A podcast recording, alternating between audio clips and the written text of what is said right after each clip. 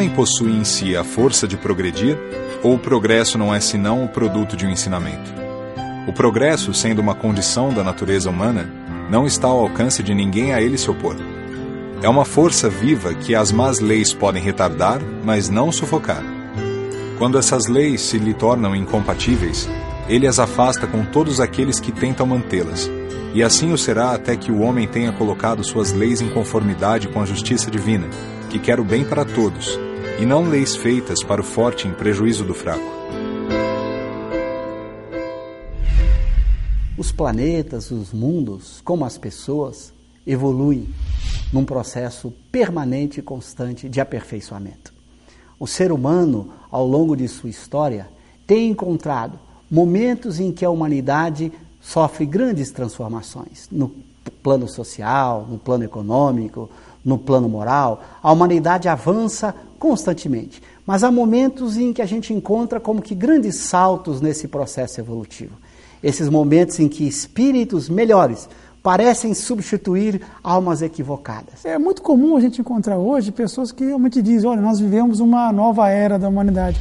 Como há 30 anos eh, pessoas falavam, como há 50, como há 100, há 200.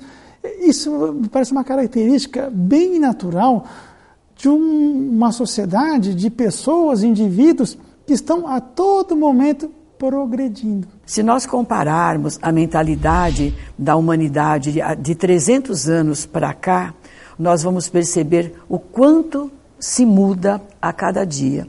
Por isso, a nova era nos aguarda como pessoas renovadas. Kardec, na obra admirável Evangelho segundo o Espiritismo, no capítulo Há Muitas Moradas na Casa do Meu Pai, vai apresentar a classificação dos diversos mundos que habitam o universo. Uma classificação proposta na mensagem brilhante do Espírito Santo Agostinho.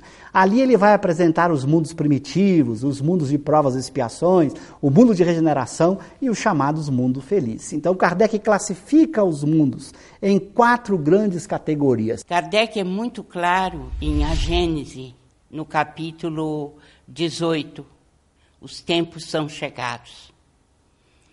Ele analisa, então, o início da fase final do velho mundo. Lá ele vai dizer que essa transformação ou essa transição planetária, em que a Terra sai de um mundo de provas e expiações e irá para um mundo de regeneração, é uma transição que já está ocorrendo. O espírito do Dr. Barry vai dizer que essa transição já começou bem antes da época kardeciana. Já quase 100 anos antes, o planeta entra numa fase de transformação e que até hoje estamos vivendo. E que esse processo de transição prosseguirá por tempo que ainda não sabemos, em que uma humanidade melhor substitui uma humanidade pior. Estamos ouvindo há muito tempo que os tempos são chegados e que é hora de transformação. Mas essa transformação pode demorar séculos, porque depende muito também do comportamento humano essa ideia, ela vem através dos tempos. Em tempos muito recuados, já se falava que haveria uma época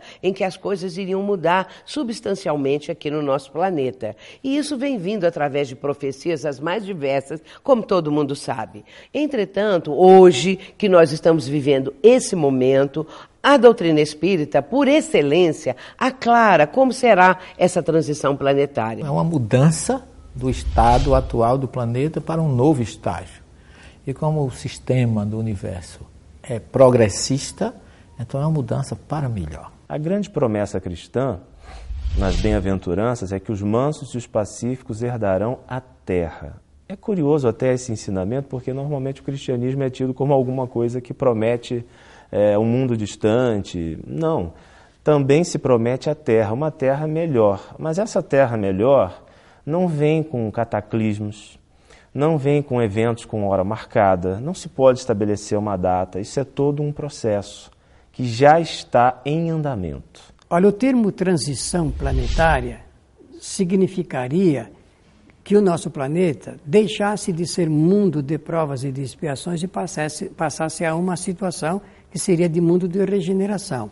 Esse fato, mas vai demorar muito ainda para acontecer. Nós não podemos sonhar e nem fantasiar. É preciso trabalhar para que isso aconteça. Nós ficamos numa espera de algo que venha de fora, como se o mundo mudasse sem que nós mudássemos. Só realmente uma educação espiritual mais consentânea com a nossa realidade é que pode proporcionar isto.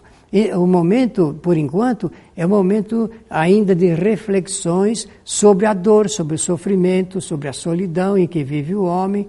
E nós precisamos resolver esse problema. Na verdade, a grande mudança planetária, segundo Kardec em A Gênesis, capítulo 18, não é a mudança física, é a mudança espiritual a mudança de ideia, de conceito. Daí, quando Jesus diz pai contra filho, não significa que o filho vai brigar com o pai. Mas o pai pode ter ideias diferentes do filho e vice-versa. Por quê? A humanidade urge ou sonha com um planeta de paz, de harmonia. Nunca se ouviu falar tanto em movimentos a favor da vida, da paz, com, é, a favor de, de que não se, ninguém abrevie a vida de quem quer que seja, e o não matarás, que está lá no Êxodo 20, nunca esteve tão atual. Não matarás qualquer ser humano. No entanto, essa violência aí tão evidente também é um sinal da, do estado febril de mudança em que se encontra o planeta. Então hoje nós temos um número muito maior de pessoas preocupadas com o planeta, preocupadas com os, com os animais, né? vamos dizer, preocupado com as outras pessoas. Nós vamos sentindo que tudo isso é para preparar um mundo melhor. Então, nesse embate de ideias e de correntes, é necessário, obviamente, um período que nós chamamos de transição para que esse, essas ideias novas, mais humanas, mais de um homem mais espiritualizado, possam prevalecer é, sobre aqueles comportamentos ditos não mais adequados, não mais desejados. Então, Kardec preferia identificar esse processo de transição, as suas evidências, nos movimentos sociais e não nas agitações naturais. Nós temos, às vezes, aí por aí certa tendência de juntar uma coisa com a outra de uma maneira imprópria. Claro que a doutrina esclarece que existem, eventualmente, flagelos destruidores que têm a função de ativar as idas e vindas espiritualmente falando. E que determinados povos e, é, acabam evoluindo mais rapidamente mediante essas situações. Mas nós não podemos fazer disso também um libelo de uma destruição total do planeta. É complicado porque isso não está dito pela doutrina espírita. E haveremos de perceber mudanças em todos os níveis da nossa convivência individual e planetária. Haverá, portanto, a miséria de ceder e ser erradicada da terra para uma posição de dignidade do homem que deverá dispor dos seus mínimos necessários para a sua sobrevivência. O ter vai diminuir de status e o ser terá o seu foco de maior abrangência. Então a transição se dá de uma forma insensível, nós não vemos como isso acontece de uma forma palpável. São valores morais, intelectuais, culturais e que estão em pleno andamento e hão de se estender por mais algum tempo, ao que tudo indica. Portanto, a transição, ela realmente já está acontecendo. A terra, que é um mundo de provas e expiações, vai passar para mundo de regeneração. Mas isso depende da humanidade que habita o planeta. Estamos fazendo uma transição do egoísmo para a caridade, do orgulho para o alto amor e para o amor ao outro. É um momento ciclópico, aonde os benefícios acumulados pela humanidade serão socialmente melhormente repartidos. A tecnologia, os transportes, a habitação e a alimentação, a fome que mata tantas pessoas, elas naturalmente cederão de tom e o ser humano deverá ser mais feliz, mais solidário, mais fraterno e mais amoroso. Então, o mundo de regeneração é caracterizado por essa mistura de pessoas ainda vivendo no mal equivocadamente com pessoas que buscam o bem. Caminhamos para esse mundo.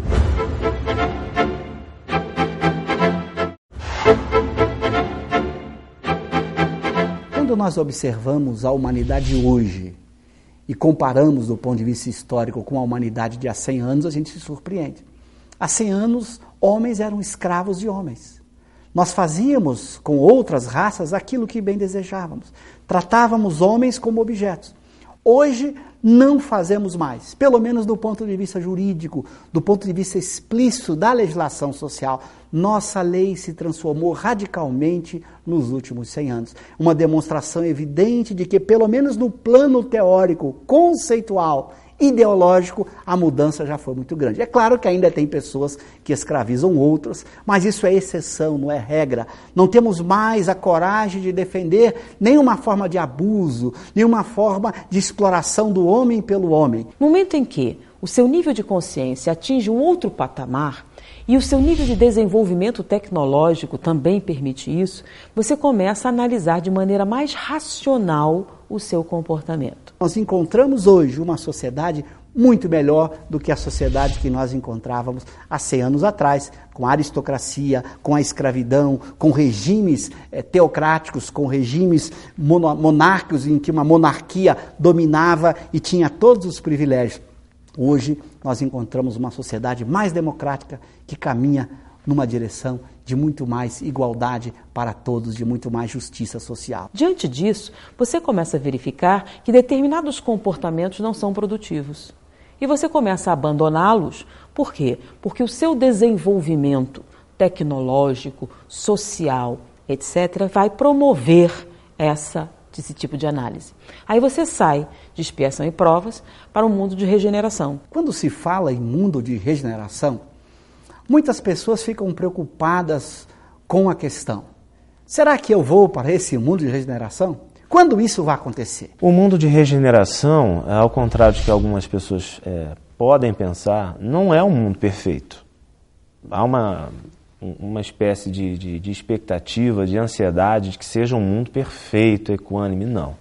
O próprio Allan Kardec bem esclarece os espíritos, sobretudo no capítulo 3 do Evangelho segundo o Espiritismo, o mundo de regeneração é, tem por sua característica principal uma acerbidade menor das expiações. Então, veja, existem ainda até mesmo expiações. Então, o mundo de regeneração é caracterizado por essa mistura de pessoas ainda vivendo no mal equivocadamente com pessoas que buscam o bem. Caminhamos para esse mundo.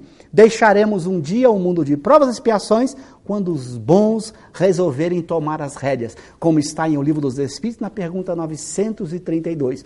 O dia que os bons o quiserem, eles preponderarão. Eles serão capazes de mudar esse mundo, fazendo com que a maioria do planeta possa ser formada de pessoas boas. Quando isso acontecer, nós teremos um mundo de regeneração. Teoricamente, uma sociedade no mundo de regeneração, nós teríamos o quê? A o equilíbrio entre o chamado bem e o mal, por exemplo, atitudes destrutivas e atitudes construtivas. Passada essa fase, quando você já controla os seus impulsos, quando o que dirige você são as suas decisões de natureza racional, você entra no mundo feliz. Por quê? Porque o predomínio das ações construtivas é grande sobre as destrutivas. Quando irá acontecer? Depende do trabalho de cada um de nós. Isso não é um processo que venha de fora para dentro. É um processo que vem na transformação que nós mesmos possamos fazer em cada um de nós. Nós temos o livre-arbítrio de avançarmos rápido em direção ao mundo de regeneração ou de permanecermos ainda por tanto tempo no mundo de provas e expiações. Este é um compromisso de cada um. Construir dentro de si um mundo melhor para que esse mundo melhor se reflita numa humanidade melhor. Nós teremos na Terra, portanto, momentos singulares, onde o bem, o bom e o belo, eles serão mais enaltecidos, substituindo a fealdade da corrupção, as maracutaias, as atitudes daqueles que tentam, com a astúcia, levar a melhor para si mesmos no mecanismo de egoísmo em detrimento da coletividade. O mundo de regeneração é o mundo que eu construí. O mundo que eu construo dentro de mim, a partir do meu esforço em vencer as minhas emoções ruins. Quais são as características do mundo de regeneração? Pensar diferente.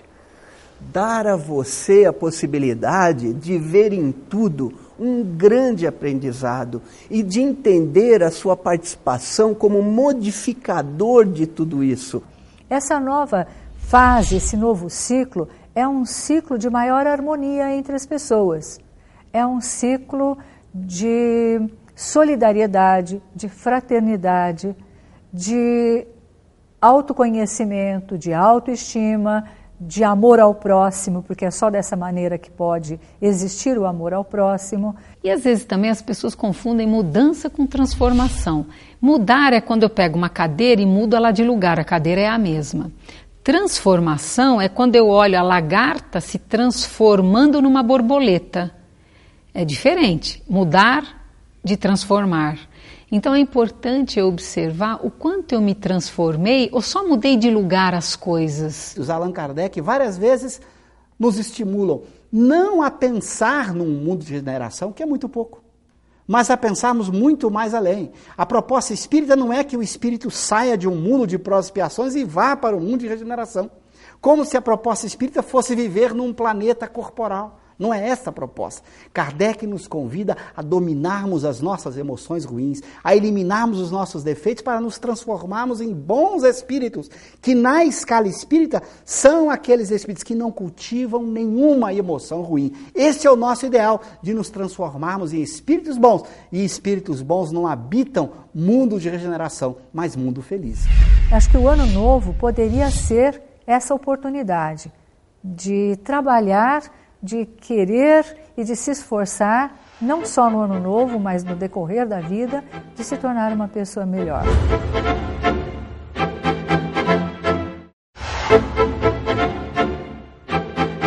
Mas por que será que as pessoas aguardam justamente o final de ano para fazer essas mudanças? Acho que todo mundo, quando começa um novo ano, é, se estabelece, ou pelo menos deseja uma vida melhor. E durante, passou o, o, início do ano, a pessoa gradativamente vai esquecendo desses propósitos. Cabe sempre nós fazermos uma regrinha muito simples: pegar uma folha de papel e anotar os nossos pontos positivos e os nossos pontos negativos. Aqueles pontos que nós julgarmos que são pontos positivos, vamos mantê-los. E os que forem negativos, vamos relacionar cada um deles ou algum deles e vamos trabalhar para melhorar. O ano em si não representa nada, porque é mais de natureza psicológica. Nós sabemos que a contagem do tempo é alguma coisa que nós é, entendemos ser uma divisão das, do calendário para poder facilitar a nossa vida na Terra. Mas não tem nada a ver com a transformação interior, com o destino das pessoas, como muitas vezes as pessoas se apegam a horóscopo, se apegam a datas. Não vai promover nenhuma evolução, nenhuma transformação se a pessoa não desejar, se a pessoa não se dedicar, se a pessoa não perseverar. Acho que tem que ter muito foco naquilo que é, é importante para a pessoa, naquilo que ela estabelece como conquista. Normalmente as pessoas querem um trabalho melhor, é justo, querem uma casa melhor, é justo, é, mas as pessoas poderiam estabelecer objetivos de se tornarem pessoas melhores, né, de se to tornarem pessoas mais empáticas, mais fraternas e de serem uma grande contribuição ao mundo em que vivem. Como é a minha prática no dia a dia para estar em sintonia com essa transição? Porque eu posso ficar muito aquém e ter dificuldades de me adaptar a essa transição que já está ocorrendo. E todos nós somos convidados nesse momento a entrar nessa sintonia que nos leva a viver com mais amor, com mais justiça, com mais igualdade, com mais fraternidade. A base de tudo é o autoconhecimento. Então, se eu tenho que mudar alguma coisa, eu tenho que saber o que eu vou mudar. A humanidade será realmente regenerada quando cada um puder salvar a si próprio. Hoje nós ainda somos bastante dependentes, não é? Seja de terceiros, seja de Deus, porque nós somos frágeis. Toda mudança tem que primeiro ser feita no nosso mundo interior. Temos que mudar nossos sentimentos para melhor, enfrentarmos as nossas paixões ruins para podermos criar uma sociedade cada vez melhor. Estamos avançando.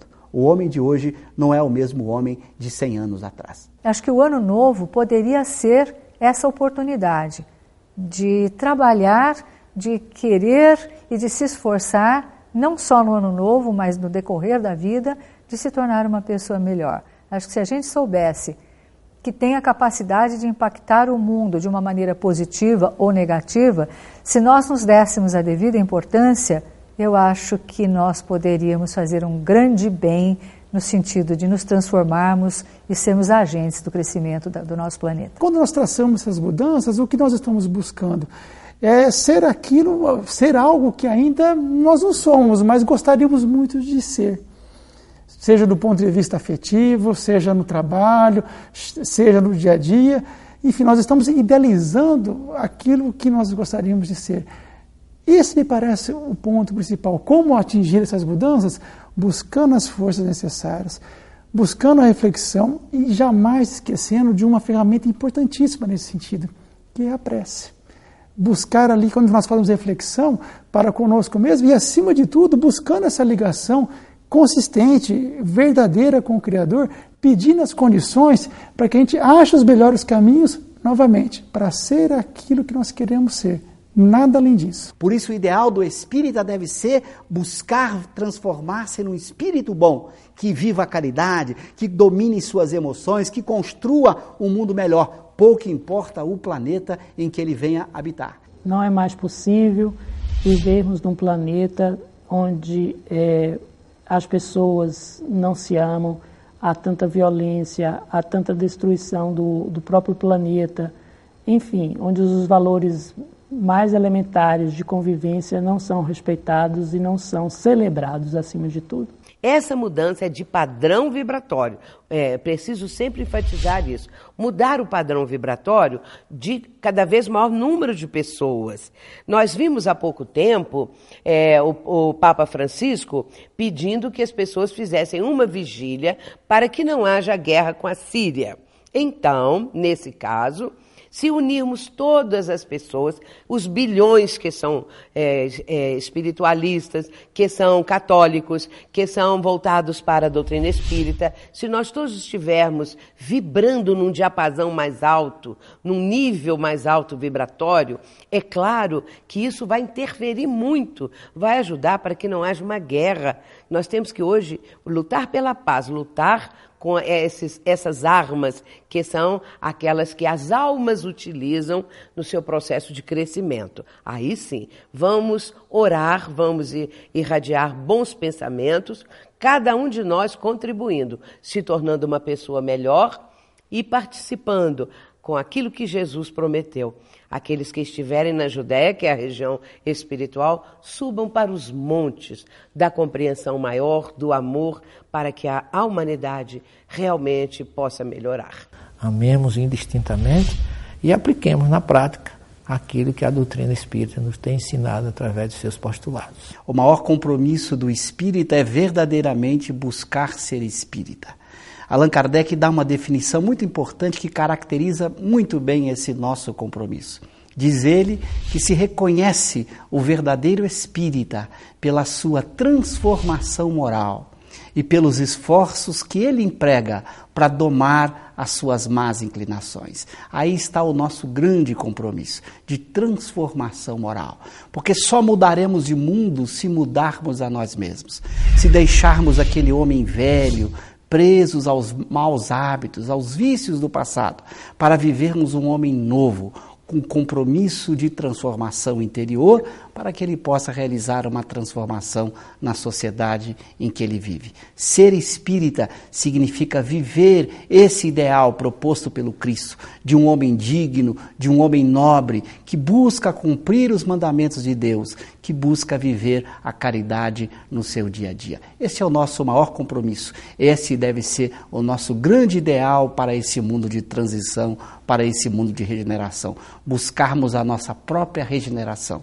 nos transformando em homens cada dia melhor. Esse é o grande compromisso do espírita. Ser espírita todos os dias de sua vida. Nas comoções sociais, o homem quase nunca percebe senão a desordem e a confusão momentâneas, que o ferem nos seus interesses materiais.